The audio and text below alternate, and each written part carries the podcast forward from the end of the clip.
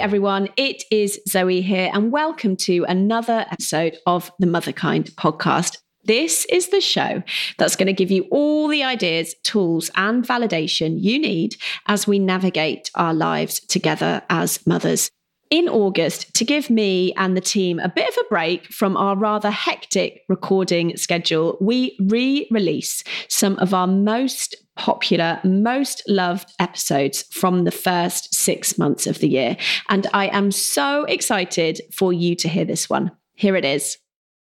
Just a quick ask from me before we dive into this week's episode. You might not know this, but we are a really small team behind the scenes at Motherkind, but we have a massive ambition to support millions of mothers to feel more confident, happy, and empowered. And even though we've got this incredible back catalogue of over 300 episodes, I really do feel like we are just getting started. And often you, lovely listeners, will ask me how you can support the podcast and help us reach more mums. So I've thought of a really easy way that you can do that because from today, you can subscribe to the podcast if you listen on Apple Podcasts, which over 70% of you do. So, for just $3.99 a month, you can support our Motherkind mission and you get all the podcasts ad free going forward. It's really easy. All you need to do is just go to your Apple Podcasts app, find Motherkind, find the section at the top where it says support the podcast and enjoy ad free episodes. Click on that. You'll then have a seven day ad free trial where you can hear what it feels like to listen to the podcast with no ads whatsoever. And then you move on to pay $3.99 a month. And every single penny of that money will go towards empowering more mothers with this incredible guests, ideas, and tools that we share week after week on the show.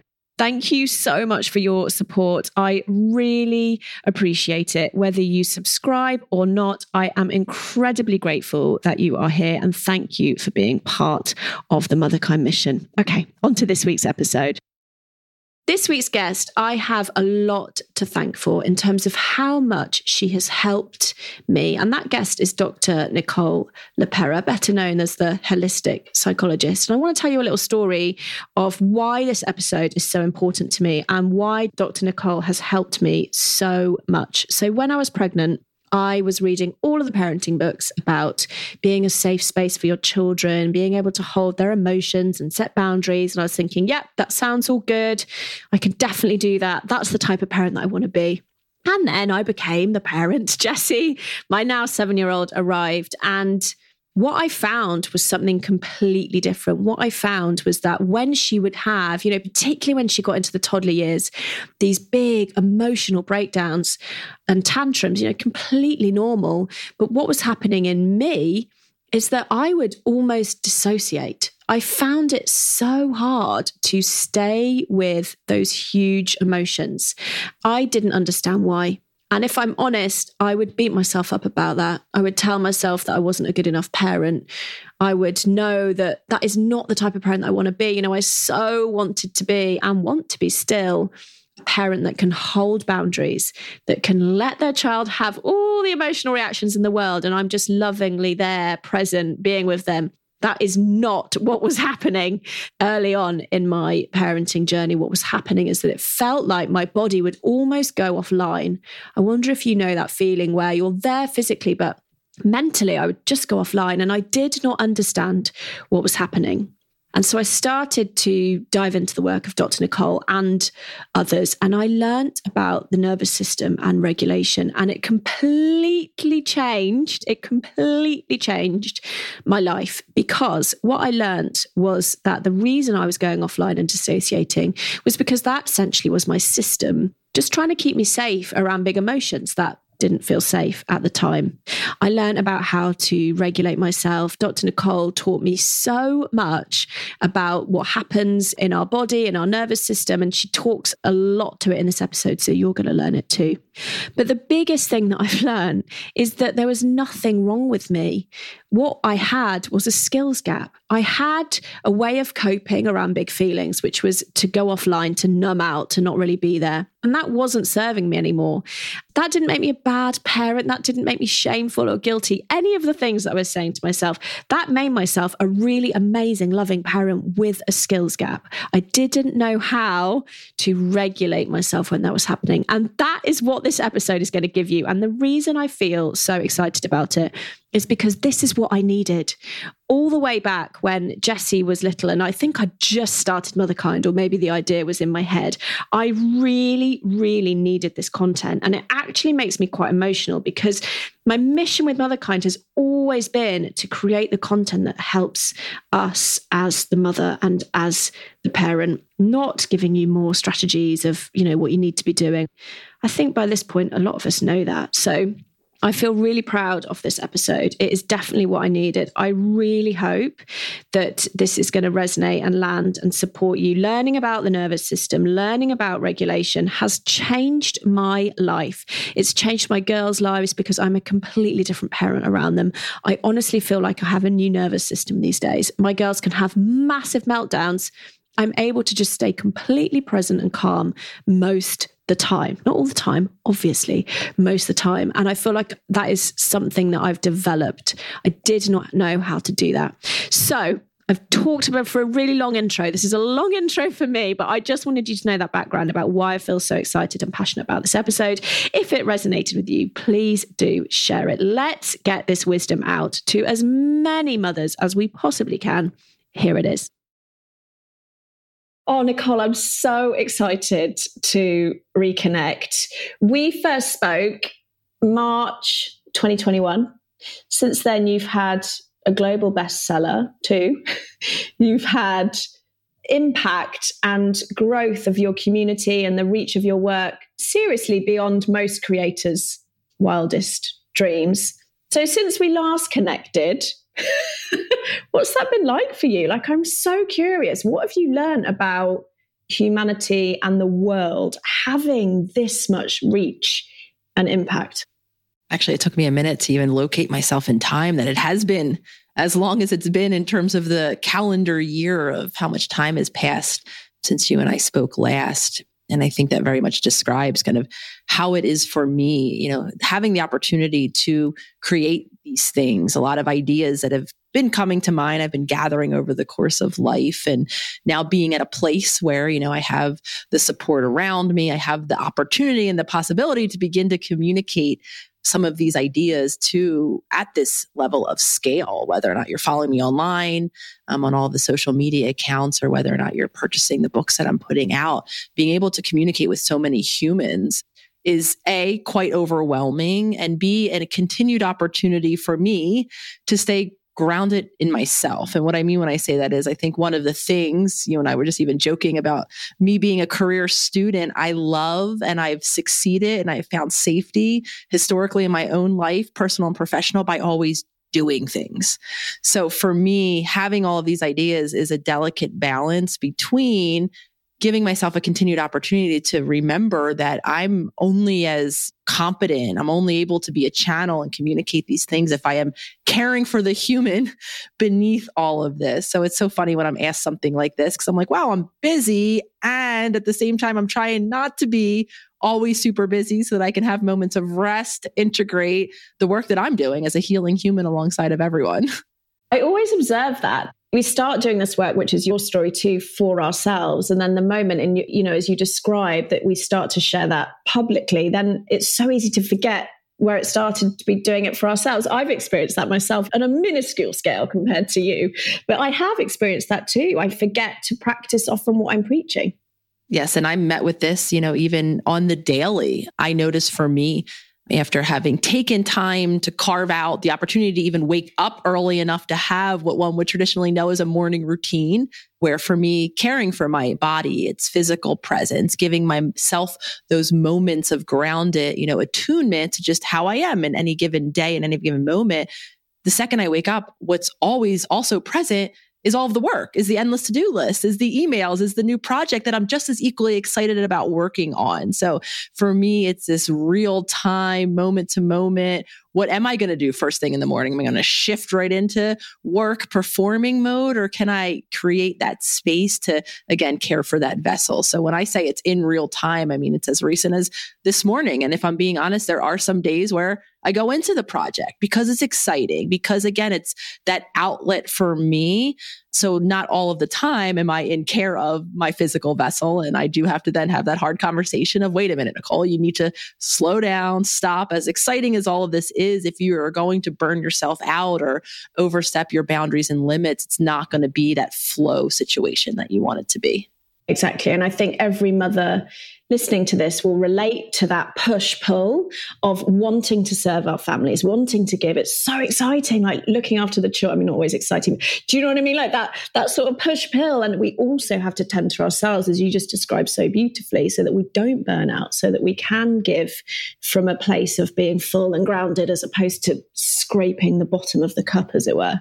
Absolutely. I couldn't agree more that that conversation really 100% applies to parenting, to being a participant in a family. And I think it's really natural. And some of us are really conditioned or taught this belief that always serving other people is A, even possible, or B, makes us a good parent, a good partner in service. I'm selfless. Though, to speak to your point, it's the cliche I think that many of us love to hate, which is we have to put our oxygen mask on first. We have to pour into our cup first to the extent that so many of these well intentioned ideas, we can't live into them. We can't be that grounded presence because we're not sleeping well. We're not eating well. We're not dealing with stress and we're setting ourselves up to only be reactive in those moments. So it's the counterintuitive, as I always speak about.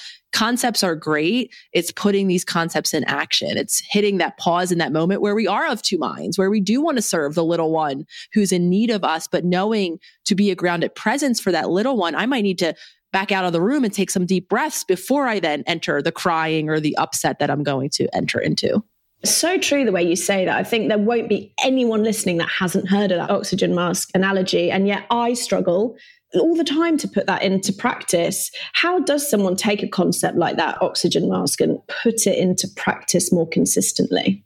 I think what's important and worthy of celebration, Zoe, is acknowledging the current habits that we are practicing that are happening outside of our awareness, our inability to tend to ourselves, right? That always overpass our limits to be externally oriented or always looking at someone else because to see the current happenings, the patterns, how I am showing up in my world, then allows me the opportunity to make those new choices. And I'm emphasizing this because I think like a horse with blinders on, we don't for many of us. And one of the major reasons why I even created this workbook, a kind of guided path of discovery to see all these subconscious habits is many of us don't even know that we're not tending to ourselves, that we are always showing up in service of someone else. So hitting pause, acknowledging the current very non-judgmentally if possible, not to criticize ourselves for overstepping ourselves in our relationships, but just to notice. And then once we've noticed, unfortunately, I would love to tell you the battle is over and it's not the case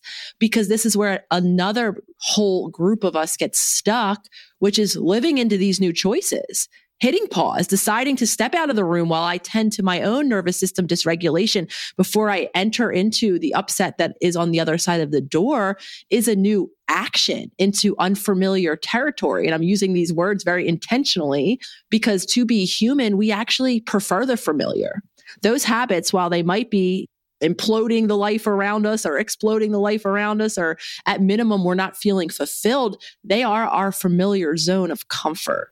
So the action of, and this was a big reason why I modified the way that I was working to include the body, our physical presence, actually doing something differently because until we build that bridge and work through now the discomfort of in terms of this conversation of putting myself first of even creating space to say well what do I need as an individual that will be uncomfortable? It will bring up all of the discomfort that being the helper to someone else has allowed us to avoid. So celebrating the awareness is absolutely part of the journey, as is creating then that space to be uncomfortable in new ways.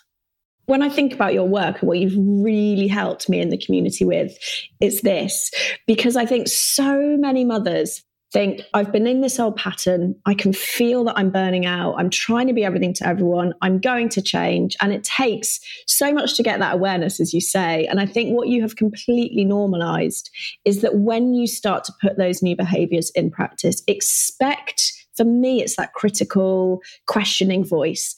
So this afternoon, I'm exhausted. I sit down, I have a cup of tea. The house is a mess. There's tons of emails I've not replied to. And my critic starts, you're never going to be successful if you keep sitting down for cups of tea. You know, it's.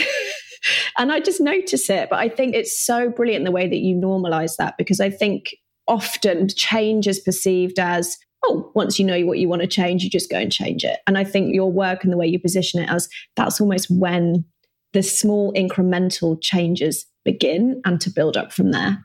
100%. And for a long time, Zoe, I actually would define those very relentless, very repetitive voices, much like yours. You're never going to get anywhere if you keep sitting down from a cup of tea.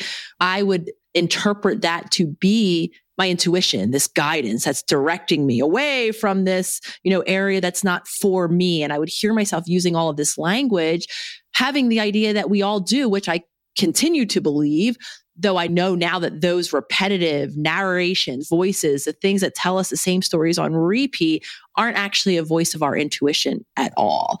And oftentimes it's the voice of a dysregulated nervous system, of circumstances that occurred earlier in life, sometimes even voices of other people who, when we're a child trying to make sense of the world around us, the more other people are narrating aloud what perception they're having of us, of our behaviors, of our abilities or inabilities, the more it is likely then that we internalize that and then assume, just like I did, that that is us, the voice in our head. So saying all of that to say, the more we get grounded and centered and the more repetitive these same stories are that most of us tell ourselves day in and day out i assure you that isn't that language of your intuition your language of your intuition speaks from a deeper place, a place in connection with our body. So the second it's coming again from a repetitive voice in our head, it's probably something we've been listening to for quite some time, though, again, to speak to this conversation about being in presence and awareness, once I see how relentless it is, how it is coloring how I feel and what I do next, now I can over time create some space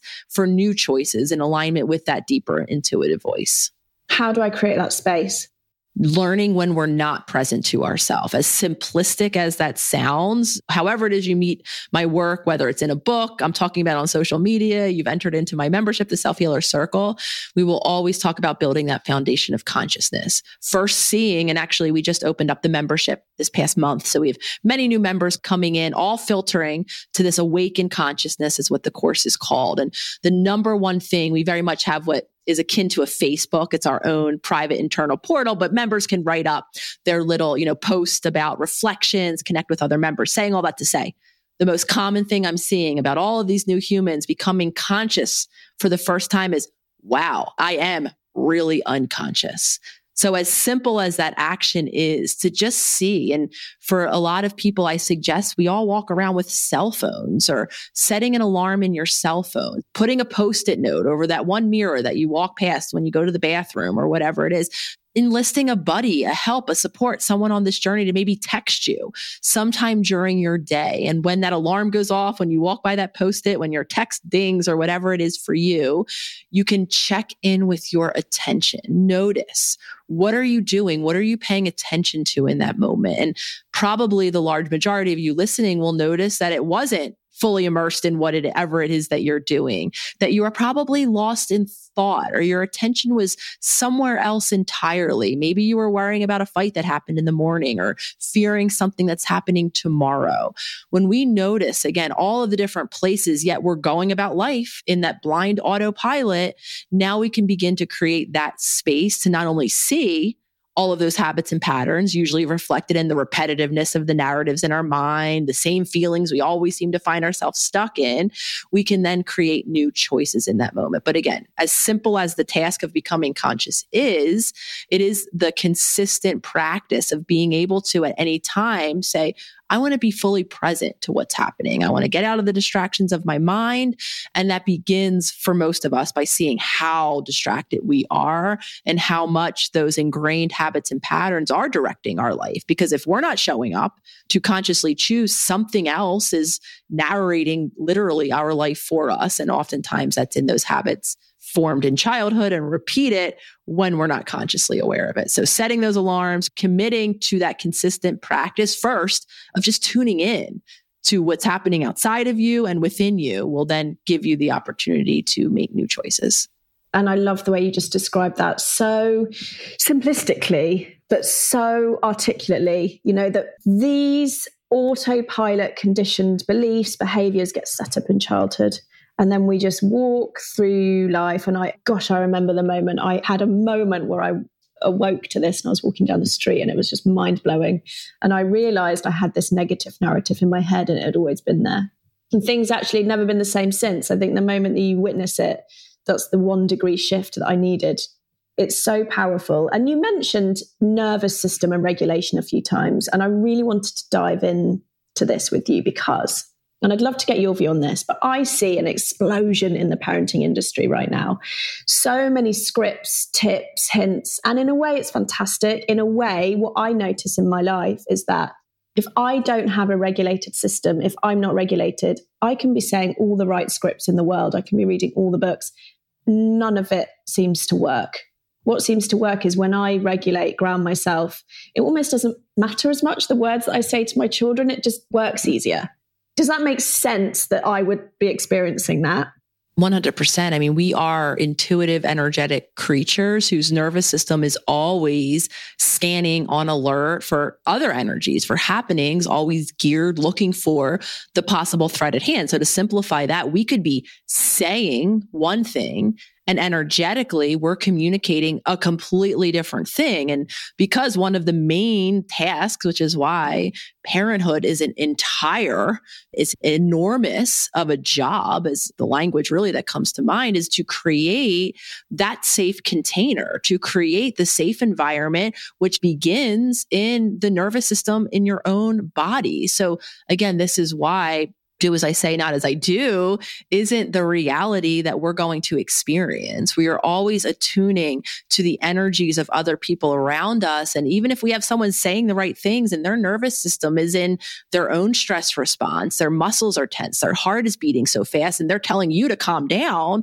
you're going to feel the energy that their body is communicating. And this evolved actually out of our own survival, our own ability to join together in a band or a group of other humans and to have that verbal, that languageless, I should say, communication system, being able to attune and notice if there is a happening in the other side of town, having it communicated through town will increase the likelihood of you finding safety in that moment. So we are wired to connect with other people, and there's value in having that nonverbal communication system, which is always sending signals to other people, which is why I'm sure listeners who have had the same experience, I'm saying the right things, yet I'm not getting the change. And because the message your body might be sending is completely in opposition to what you're very well intentionally trying to speak goes back to what we were saying right up top, doesn't it? That it's so counterintuitive for parents to tend to ourselves first. But personally,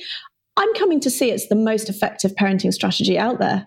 Get yourself grounded, regulated, conscious, and that's why these, you know, actions of self-care, centering them around first and foremost, even just compassionate nervous system awareness. I'm imagining some of you listening might be like, oh, geez, I do. I scream, I yell when I'm upset at my child, and that's not how I want to react. Or I shut down completely. I, you know, I avoid them, I ice them. I can't even be around them when they're in this state of upset. And I'm really simplifying and generalizing all of the spectrum of things that you might, as a listener, be feeling shameful of because in your heart of hearts, you very much compassionately want to create that safe space that I was just discussing, be that point of contact of regulation. Though, because of your own past circumstances, you know, environments you grew up in, tools that were modeled, the lack of safety that I imagine you had with your own caregivers has now created a circumstance of reactivity where no matter how much you want differently, until, of course, you begin to create that safety for yourself, which might mean like earlier we were sharing, not going into that room immediately, delaying so that you can embody yourself. Notice that you are reactive and feeling really tense. So if you do open that door, it might be the straw that broke the camel's back and now you are yelling. So if you can give yourself right this moment of grounded presence, maybe some deep belly breathing to calm that quickened breath to regulate, that might actually open up the possibility to respond in that new way. Because what we will all do as humans when our nervous system is dysregulated, which happens when we are feeling threatened, we'll return to those earliest strategies of screaming, of yelling, of shutting down, of icing, even if we quote unquote know better, because that's all wired again into our subconscious, literally into our nervous system. And it's the only way that at one time we were able to create safety. So we keep throwing that assumption over our current moments. In the meantime, we're hurting ourselves, we're hurting our loved ones because there is that part in our heart that feels very shameful after the fact it just connects me with so much compassion for all parents, especially mothers, because it's so stress inducing, particularly being around young children who just are, you know, so stressful. And it's fascinating my experience with this because I noticed when my little one was quite little and she would start to have very big emotions, I would dissociate because mm-hmm. exactly as you're describing, that's how I handled big emotion. And I suddenly realized, oh my gosh, I am dissociating when she needs me most. I then went back to, I'd been in therapy a long time, but I went back to therapy when she was six months to unpack all of that. And it was just mind blowing to me, but it makes complete sense in times of stress. I've got a six month old unconsolably crying.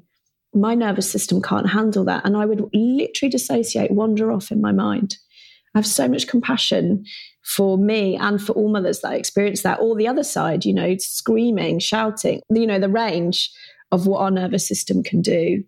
I really appreciate you sharing that, Zoe. And I appreciate hearing you intro the opportunity, the space for compassion for yourself too. Because the little you, the child that was once a child that I'm assuming to some extent had the unavailability, right, of caregivers in childhood enough to navigate emotion so much that you did feel overwhelmed, much like I did having a dissociated parent. Everything was overwhelming. So I dissociated. I disconnected just like I saw mom do. I'm really happy to hear the compassion held for yourself because there is that little being that in your own emotional world probably disconnects, just like you said, every time things feel so emotional. So not only are we doing it for all of you listening that are parents and caregiving, I'm not able to show up or be present or I explode emotionally when my child is having an emotion chances are you don't give yourself the space to be with in your own presence of your own emotions because again you adapt it that state of disconnection or explosion whatever it might be for you because you didn't have that in yourself in childhood. And it's again we can only give or meet someone in our depth of knowing ourself which means how present am i to the different emotions i'm having? Am i able to navigate them and remain grounded and as responsive as possible so that then i can do that in presence of now my child who i'm modeling doing that for I mean, you're spot on. That's exactly the work that I did. I had a, luckily a great therapist and we just practiced anger. We practiced anger loads, getting angry. We practiced uncontrollable sobbing. We practiced it. And it was just absolutely fascinating. The more that I did that, now my children can have monumental meltdowns and I feel safe and grounded and I help them feel safe and grounded. And it's just, I get emotional talking about it because it's that cycle had I not had the privilege in some way to access that ability, you know, I would have kept dissociating and then my children would have likely, who knows, they could have then gone on to learn that dissociative pattern as well. And so it would have carried on. And I think this is one of those moments too where it is like counterintuitive mixed with a little bit of, at least as far as I perceive it, to be cultural messaging that we should. I think a lot of us are given the belief again because of the limitations, lack of resources, and what we were taught in our childhood. And again, I think some of it is reflected societally that the goal is to not be bothered to go through life emotionless or just kind of coasting on an okay, you know, plateau. And that isn't in my opinion, what life's about. Life is about navigating all of the different colors of the emotional experience that living is. So it's so beautiful to even hear you describe so much of your own healing was getting in touch with your own emotions, not to just paint this worry free, happy all the time experience for your children, that actually you allowing your anger, your rage, whatever it is for you, your sadness to be present, allowed then the presence of emotions in a safe, contained way for our children because that is our goal. That is how we develop stress or emotional resilience is by having emotions in that safe container, not losing the connections with those who matter the most to us. We might need space, but our relationship isn't threatened. We can return, repair, reconnect in those moments. That is the greatest gift of navigating the human experience because emotions will forevermore and we want them to continue to be part of our experience because they're valuable. They give us life, they give us information. And again, I think some of us have been raised either within systems that weren't safe to express emotions or some of us do get this idea culturally that again, the idea is to be happy all the time or joyful all the time. We can't have those emotions without the rest of the emotional spectrum. Especially for mothers, you know, I'll sometimes get messages saying, I cried in front of my child. Have I damaged them forever? It's like, you know, and I think that's a very real concern because absolutely mothers, you know, even the way that mothers are portrayed in the media is very stoic, very balanced, never losing it. I just want to linger on dysregulation for a little bit longer because I think it is so important and powerful. And I wonder are there things that mothers can do in the moment? And they might not know that language to put to it because i guess it's a bit of a therapeutic word isn't it? Dysregulation but they might just know i feel rage. I feel like my body's floating off or i feel like i just want to run and hide. What can someone do in that moment i want to go back to what you're kind of just offering here in terms of this stoic presentation and this underlying fear that I do think a lot of us have, which is this idea of I don't want to worry my child by showing them my upset. I don't want to give them something else to be, you know, scared of. Though I think the most scary thing, because bringing this even full circle again, children are attuned. They're going to know if something's energetically up with you. I know in my family, while nothing was talked about in terms of what was going on, namely with health related concerns in my home, I felt it. There would be an agitation in the air. There might be more arguments or conflict as a result of it, or there was an air of worry that no one was giving language to. And so feeling so alone that I was attuned to, hey, something's up and no one's telling me about it. That is, I think, what creates that overwhelming stress in the body and all then of those ways that we've habitually learned to cope with that. So saying this to say, in terms of the practical suggestion, giving parents the opportunity to be okay with their feelings. And again, reminding us that this is a two step process conceptually you might be like okay i'm okay with my feelings. And then putting into action beginning to show communicate feelings around in presence of your child to your child narrating what you're feeling in that moment and or that you need to take space to go regulate what you're feeling might be when we enter that unfamiliar space of now doing something different. And if you didn't have that safe container, that attuned parent that I know I didn't have in childhood, it will feel very unfamiliar and very vulnerable to begin to give life to your emotions. So again, while we can conceptually be like, yes, I'm going to go start to show my child feelings now in action, again, anticipate that it will be difficult. And the more we can build that bridge of consciousness because feelings and this conversation about the nervous system does map onto the body. I mean, earlier I even just described our blood pressure, our heart rate changes. It can quicken when we're feeling stressed out.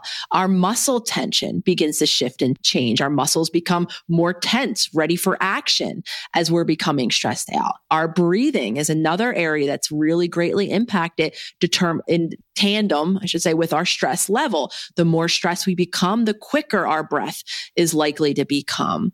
So this assumes that we're connected to our body, which means we've done those consciousness check-ins and more often than not, we're reattuning to our physical presence, maybe in just those three areas. When that alarm goes off, you notice where your attention was or wasn't, and you bring it back to your body and you quickly say, okay, how are my muscles? Am I feeling tension anywhere?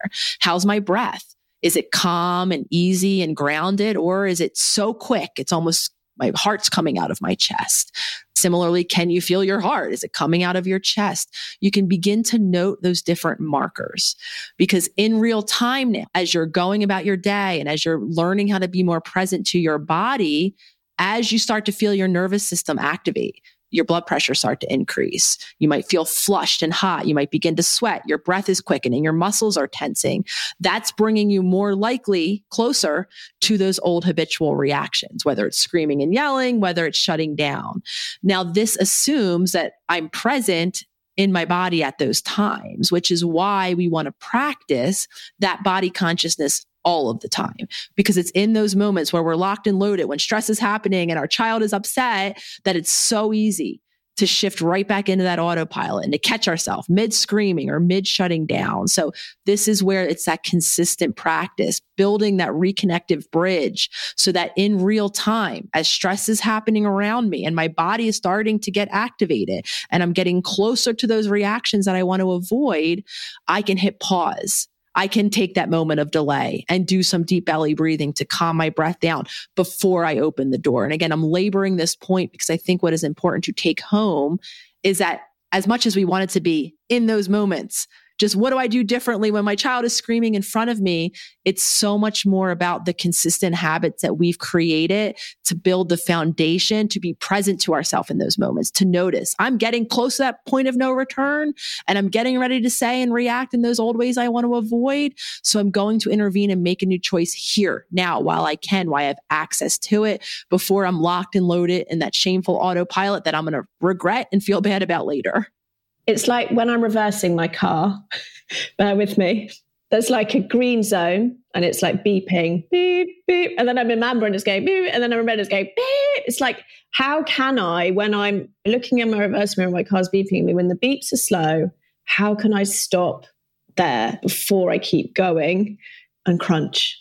And I think that's so powerful for people to hear about before you even get to that moment. How does someone who is a human, so they are going to mess up, make mistakes, shout when they don't want to, disassociate when they don't want to, all of it, how does someone stop that shame spiral? Noticing first and foremost, that old critical voice, that shaming voice, that judgmental voice, whatever it is, noticing when it's apparent, when it's present. Because again, we all, I think, have this idea and we set ourselves up to disappoint ourselves that now that I know these tools and now that I'm going to do something different and I'm going to make room for this compassion, that, you know, this part of the conversation is very much about holding space for all of the different habitual ways we've learned to cope in a very compassionate way that suddenly all those judgmental voices that I've been living with for my entire life are just going to get on board, go away, and give me the space for that compassionate presence. And that's absolutely not going to be the case. At minimum, we're likely going to be doing something new. So that voice of resistance is going to be there.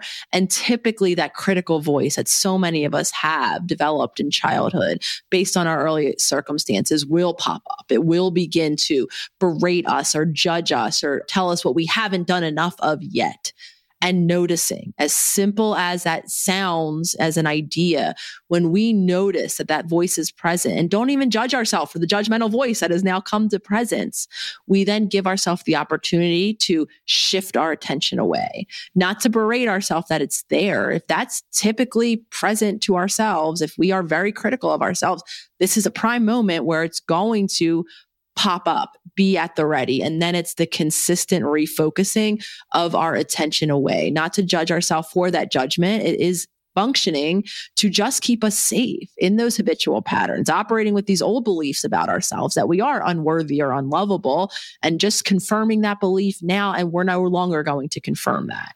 We're going to notice its presence and then refocus our attention away, maybe to do that body based check in that we just talked about. Maybe in that moment, instead of paying attention to the judgmental thought, you might do that quick scan, checking in with your breath, checking in with your heart, checking in with your muscles when you talk about understanding where these patterns come from, I find that's such a shortcut to compassion. Because when I do find myself doing an old pattern, I say to myself these days, Zoe, this was 35, however many years in the making. It's all good. It's all good. Whereas I think before, you know, my early days of the sort of self development world, where it was like, change your thoughts, change your life. And there was an absence of that understanding around the development of our early patterns and our nervous system. I would beat myself up then. Well, you've changed your thoughts. Why am I still doing this? Why am I still doing this? And now I'm like, this is just particularly knowing that under times of stress, we're more likely to fall back on old patterns that is just it for me. There's nothing more stressful for me than trying to make tea for my kids and everyone's screaming at me and the work stuff's pinging and it's like chaos. There's so much cortisol in my body. And just reminding myself of that, it's such a shortcut to compassion.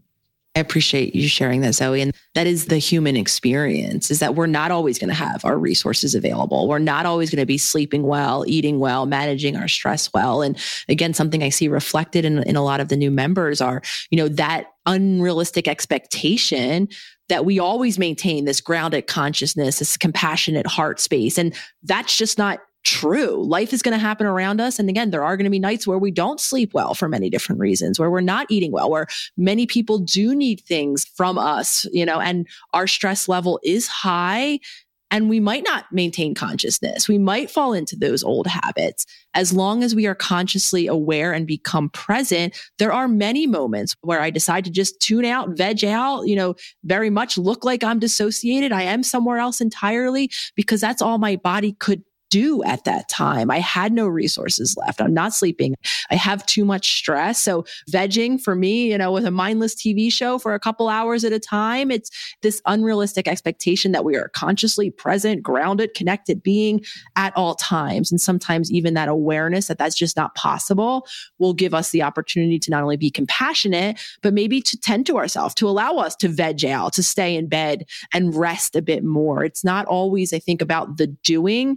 It's it's a lot about reframing what we're expecting of our physical system that does deplete in resources at some point. Unless we're filling them back up, we're not going to have the ability to be conscious to make these new choices into the future. So true. Thank you again for just normalizing that. Because I think people put you on a pedestal as well, Dr. Nicole. I think they think Dr. Nicole never has, you know, those veg out moments. And I know you share so honestly. And I think this as well for parents is where your how to repair is also really powerful. You know, for me, it's like if I know how to repair well, I can own my side of the street, I can repair with my children, say sorry, own it. Again, it's such a shortcut to compassion for when I get it wrong. 100%. And I think the reality, Zoe, is very few of us were modeled or had the experience of repair in relationships you know, either explosions happen and nothing ever kind of gets resolved. It just continues to be a sticking or a conflictual point in our life or in our relationship experience. Some of us have, you know, conflict that we just avoid entirely. We don't even label things as being a problem so that we don't get into that conflict that we then need to repair from. Others, when we have those moments of disconnection, things are just kind of swept under the rug and assumed that life just continues on however long you know needs to go by between the person who's upset becoming unupset and then nothing is even addressed in terms of the conflict itself. And then there's many other versions of why we become the adult who doesn't know how to repair who doesn't know how to acknowledge or take responsibility for the role in the conflict and who doesn't then know how to have a conversation on the other side of conflict where both people are being heard and not one person is being taken a priority, but the best interest of the relationship itself becomes a point of negotiation. And again, for many different reasons, I know in my own life, I was never modeled that. Whenever conflict happened, and it was either my dad was yelling around the conflict or my mom, when it got so great, she would ice, she would stop speaking. And then it was as if when my dad was done with his emotional upset and when my mom was ready to re engage, you know, with whomever it was that had upset her, life just went on. Nothing was talked about. There was no room for how anyone felt about the explosion or the disconnection. It was as if it never happened. So, as painful as it is to admit, I struggle in the same ways. I can either explode on my partners when I'm upset or distance, ice, make them pay by removing my presence. And it's very uncomfortable for me to have a conversation after the fact, to bring up the conflict, because there's a very big part of me that conflict was scary. It meant explosive behaviors or a disconnection from my loved one, both things that I want to avoid. So being able to even bring to the table before it gets to the conflict, a conversation about what's not working is so uncomfortable, let alone after I've behaved shamefully and now I have to take responsibility for it very uncomfortable. Again, not because I'm a bad, mean person, because like many of you listening, we weren't taught how to do that. So being able to repair means acknowledging that something wasn't working, whether or not it exploded or imploded, to own the role that you played and to then be an active participant in creating a solution that works for both people. It's so true. And someone I didn't know very well watched me repair to one of my girls and they were horrified. They said, it was a guy what are you doing? If you apologize to your children, they will have no respect for your authority. And I thought, isn't that absolutely fascinating? But I wonder how many people do have that fear. I think because so many of us were never apologized to as children, you know, apologizing to our children and repairing can feel disconcerting at best, like somehow we're giving our power away at worst it is such a gift to model the humanness of life, the messiness of life, to own whatever role that you played that you now feel the need to apologize for. I think that's the most powerful teaching is to empower someone to live in their own space, to take responsibility for the choices that might have been unconscious. Again, just to tie this whole conversation together, wired into our, you know, our mind and our body, though is part of our responsibility. Showing a child that I think is the greatest gift of empowerment, not disempowering at all. Though again, for many different reasons, I do think that's a very common belief um, that parents have that this individual, you know, shared with you, which is this idea that I shouldn't show a vulnerability, a weakness, a wrong, quote unquote, ness by having to admit a wrongdoing that would necessitate an apology. And again, I think it's the farthest thing from disempowering. I think it's an incredible teaching to show that we are all humans. We all have messy moments. And then to increase the likelihood of the child learning now how to assume responsibility for themselves and to acknowledge and admit when they do make choices that harm their loved ones and being able to then come back to the table and admit their role, their hurt, the pain that they cause, and then work toward that solution in the future. And without that, I do think a lot of us will avoid that and ultimately disempower ourselves and our children. You know, I've done this for a while with my girls now, and now with each other, they'll say, I'm really sorry. And I can hear them owning it particularly my seven year old, she'll say, I'm really sorry. I was just really angry then. And she'll say, Can I make it up to you?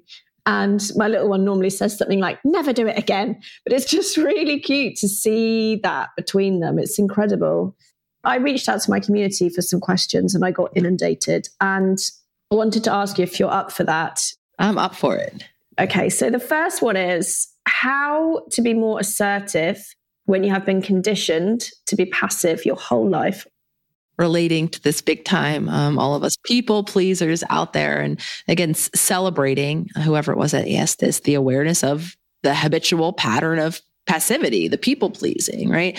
Again, mapping this onto the nervous system, chances are being passive, tending to the environment around you was probably your predominant, your most consistent way of creating safety. If we can anticipate, right, not be a wallflower, not really participate in what might be escalating or the stress at hand, or if I can squash the issue by tending to it before it even becomes an issue, then I can keep myself safe. So having the awareness of I have this tendency to being passive, whatever that means for the listener or the person who asked the question, is the first step in creating that space. So in real time, as you notice whatever pattern it is in passivity, whatever you're thinking, whatever you're getting ready to do, maybe you're not even pausing to check in with you in an assertive way, that then will be, I think, the most important consistent step you can build into your daily habits, which is a point of checking in with me. Because to be able to assert our needs, first and foremost, we need to be able to identify our needs and just being someone who's passive, people pleasing,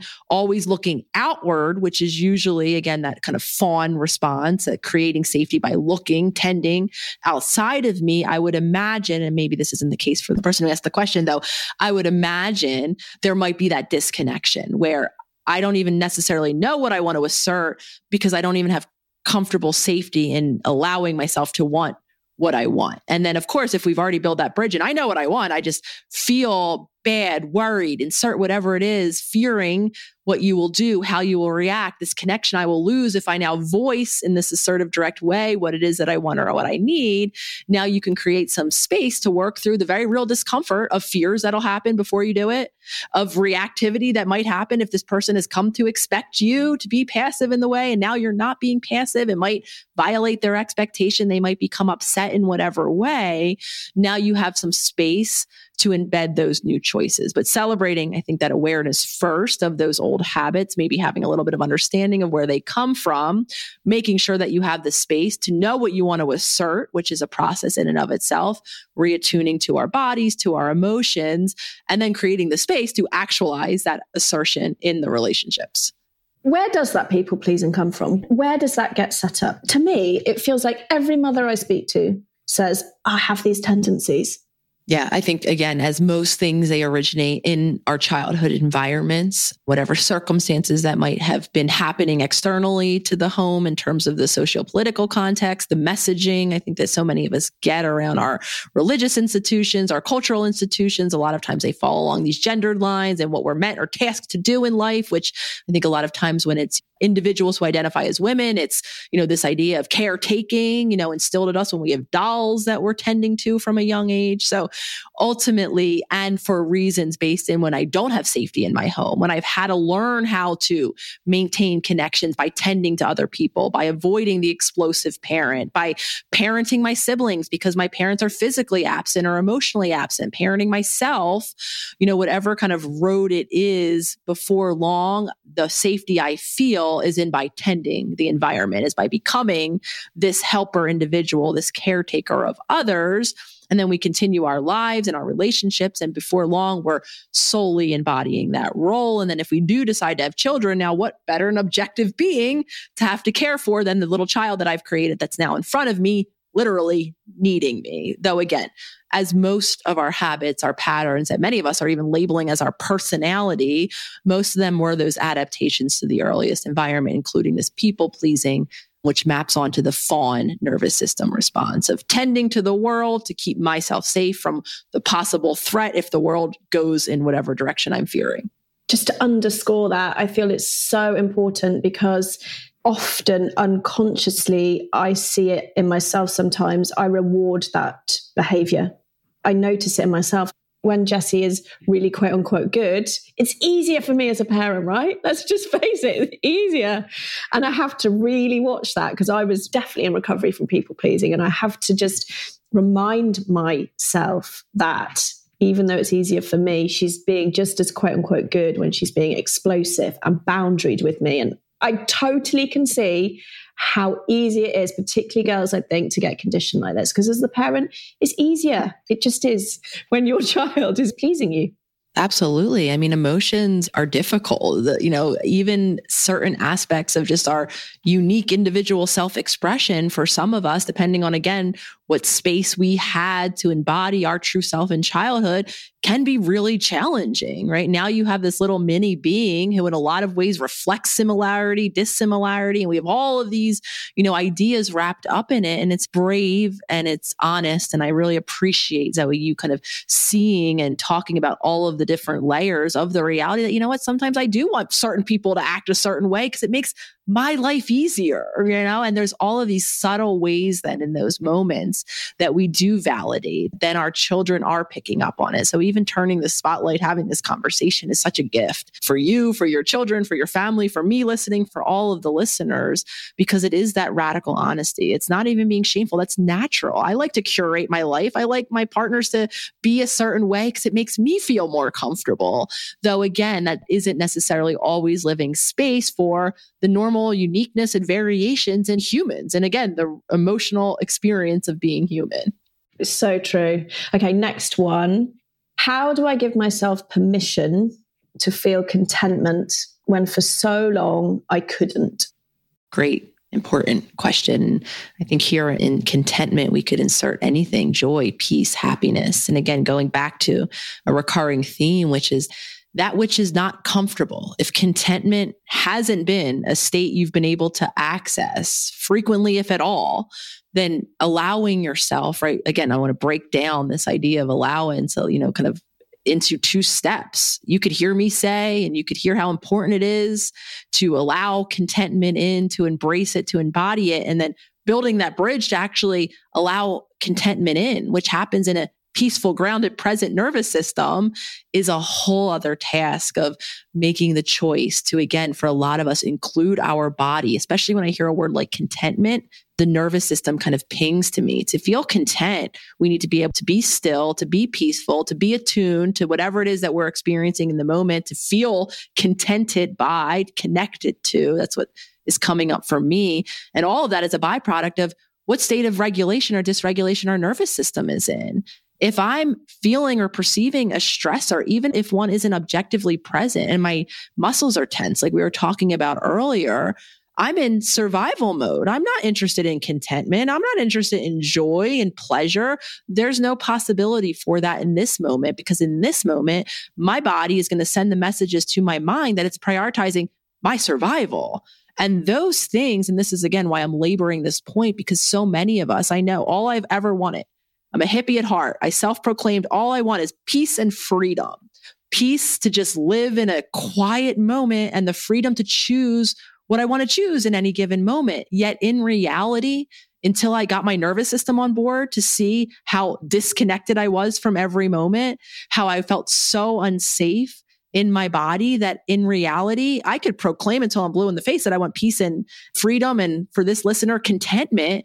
Though in the lived experience, it doesn't feel safe. It feels unfamiliar. It's actually foreign for my nervous system to shift from that sympathetic state of being on fight or flight at the ready for the threat into that peaceful state of contentment, of peace, of presence, of joy. Again, insert whatever it is. So we can know the tools and then we can teach our body how to become familiar with contentment. Because the reality, I love this question, is for a lot of us, safety doesn't feel safe. Peace doesn't feel safe. Joy and contentment don't feel safe to our bodies because we never had the opportunity to consistently embody that emotional space. And if we did, it was short lived. It was followed by the next straw that broke the next camel's back. So for some of us, even it becomes a marker of the possible threat that's around the corner. You hear so many people say that, don't you? Everything's good, but I'm waiting for something to go wrong. That's that alert, isn't it? Next one. I can't wait to hear your answer to this. It's from Joe. Family dynamics. There is tension between my spouse and I over toxic in laws. How do I set boundaries when the other person doesn't think it's an issue? when we're navigating, you know, any relationship with another human being who has their own beliefs, their perception, their lived experience. And when we're trying to parent and, you know, create boundaries for our family system, it does become very much more complicated. And I get this question asked in many different versions where somehow the the bottom line is, right, how do I get something outside of me to change? Someone to see something different, someone to want to then do differently and ultimately, the answer is always some version of what we can really focus on, which is not changing, getting them to see, which is us creating the circumstances that work for us. So, what this might mean without knowing the context of the particular question, right? If I need to navigate or change the way we're interacting with in laws, this actually came up early in my relationship with Lolly, who early on, she would notice a pattern for me of agitation I was living in Philadelphia. My family was in neighboring New Jersey. So I had a lot of opportunity to see them face to face for family meals, for weekends at their house. And I saw them in presence a lot. And what would happen for several days before that event, during the event, and after the event is I would get agitated. I would get stressed out thinking about going home, being home with my family. And that agitation would come out in the relationship with Lolly. I would bicker. I would be irritated with her. I would take my stress out in her relationship or in my relationship with her and we had to have a you know very difficult conversation in the beginning of as this pattern was being brought to my attention where lolly had to come to me and say I don't really feel comfortable or safe, or it's not pleasant for me to go to your family anymore because you are so dysregulated when you're there that if I'm being honest, and she wasn't wrong, I was mean to her when we would go. So she said, I completely respect you wanting to have a relationship with your family. I'm just sharing you from my perspective how my experience of these moments of visits are for me. And for me, it doesn't feel safe to go to be alongside of your parents and to be torn down and criticized. And as I was getting taking all my irritation out with her, and as painful as it was, as much as I wanted to, and I did at moments say, You're unsupportive, you don't get it, you know, how dare you? When I really pulled back, I valued that information because what I never want to create a circumstance. And she was right. All of this agitation that I didn't understand, I didn't have an outlet for, I wasn't able to yet create boundaries with my family and say, you know what? I can't come over this frequently. I can't come over for this long of a period of time. I was just displacing onto her. So to simplify the answer to this question, understanding we all have unique circumstances, getting clear on what boundaries we need regardless of if this person's going to see our perspective, get it, is going to be an important step for the listener, for the asker of this particular question. And then to begin to create and maintain those boundaries, limiting maybe visits away, or you decide you're not going to go and your partner can go visit, you know, their family, or maybe holidays need to be renegotiated and you need to commit to doing something differently. Because ultimately, that's then how long term change happens. Because in process of, right, I'm feeling a little bit safer. Lolly was able to get her needs met of not having these explosive moments between us. And over time, I was able to get a little more clear on how my family weekends were for me and able to see, you know what, Nicole, you're being wretched to your partner because you're so stressed out. You need some boundaries. And then I created boundaries with my family, not because Lolly told me, not because she gave me an ultimatum and stopped coming, because I was able to be really honest with what I needed and have more confidence in creating now that new space for myself. Sounds like she just gave us all a masterclass in loving, compassionate boundaries. I think boundaries get so misunderstood that they're they're like weaponized, and it sounds like Lolly just you know lovingly like you go, I love you, have a good time, but for me, I'm going to do this, and it's just fascinating that when boundaries are used in that way, I think it does facilitate or can facilitate, as you say, the awareness in the other without trying to change them. That's the thing. Boundaries are for us, aren't they? They're for us. They're not to try and change the other. Yes. And I think that's a great way to, to think about going into them, right? Assuming nothing changes from your end on your perspective in your action, what do I need to do to feel differently, to navigate this situation in a different way? And I think that that can be the most compassionate gift because over time, just to play the tape out, if she had not said anything, over time, she would have become likely so angry, so resentful at me for how she was feeling in these recurring circumstances. When again, I can make a case that it wasn't necessarily me at all that was the problem. It was all of these old coping mechanisms that, of course, when I'm with my family came to the surface. So she wasn't being unloving to me at all. She was just pointing out how these adaptations were affecting her. Back to this, even the conversation about repair, right? Allowing someone else to have a different experience of our experience and then allowing them to create the boundary. And I do think you're right, Zoe. We weaponize them. We do put up a boundary focused more on how I'm going to get you to stop doing or to do differently instead of just continuing to affirm you just keep going as you are. I'm going to do this for me, for space I need to meet my needs. Beautiful.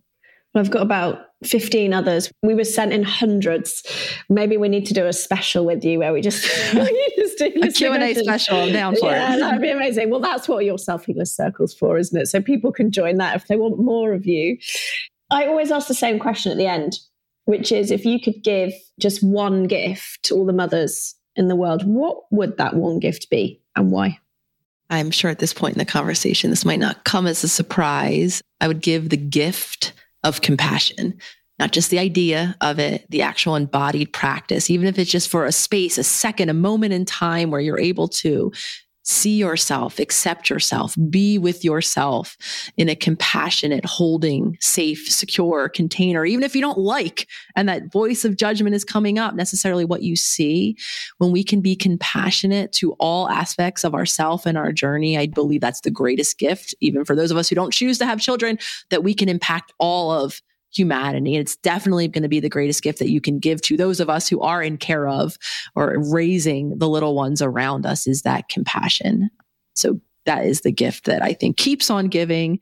And I believe it's a life changing gift for humanity is having that moment of pause. And again, to expand beyond just the idea of it would be nice to feel, you know, securely connected in trust of myself in compassion of myself, but actually to begin to expand into that practice of allowing ourselves first just to be in our own presence and allows us to compassionately hold space for all that is us. Thank you. And tell us about the Self Healers Circle. You mentioned you just opened up. When are you next opening up, or anything else that you want to tell the Motherkind community about? So I first want to point everyone to whatever social media platform they prefer to consume their content on to give me a search, the holistic psychologist, to utilize any and all of the free resources. These are conversations that, you know, the community is having on the daily.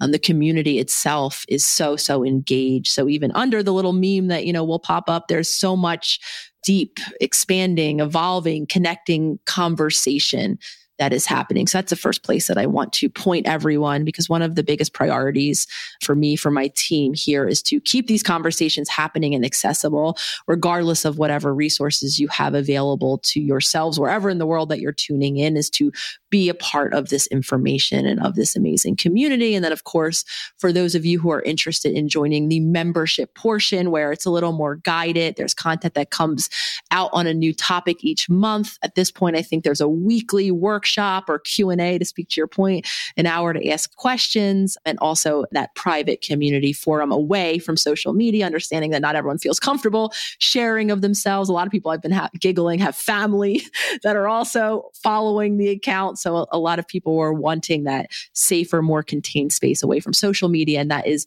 the self healer circle. There's a website, theselfhealerscircle.com for you to get any and all information as well as to jump on the wait list because we did just open for enrollment in January. We opened three times a year. So we'll be due to open up again in May, though anyone who's interested can get all of the information on what it is to be a part of the circle and also to hop on the wait list if they are interested in getting the enrollment link when enrollment happens in a couple months.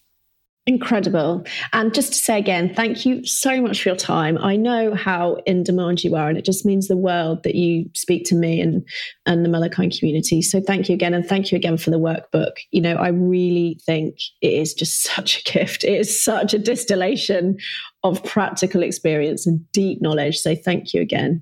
Thank you, Zoe, for the opportunity to have another conversation with me and, and for the work that you do, having these conversations with your incredible community day in and day out. And on that note, thank you all for listening. I truly, truly believe it is like the dominoes that we really can affect incredible lifetiming change. So, the work that you're doing, the conversations that you're having, the tools that you're speaking about to your own community is, in my opinion, world changing. So, thank you. That was the episode. I hope you really enjoyed it. Please do consider sharing it. That is how the Motherkind podcast has grown. You, my lovely listeners, sharing the episodes that you love. So please do share it. And if you have time, please do consider leaving us a review wherever you are listening to this podcast. It makes such a big difference to the number of mums that we can reach with this incredible content. So, through August, we re release our most popular episodes for the first six months of the year. So, look out for those in your feed. Also, if you're listening to this on Apple, which over 70% of you do, then you can now subscribe to the podcast for just $3.99 a month. And you can support me and my very, very, very small team to keep putting out incredible content. So thank you. Thank you for being here. Thank you for your support. And I will see you next time.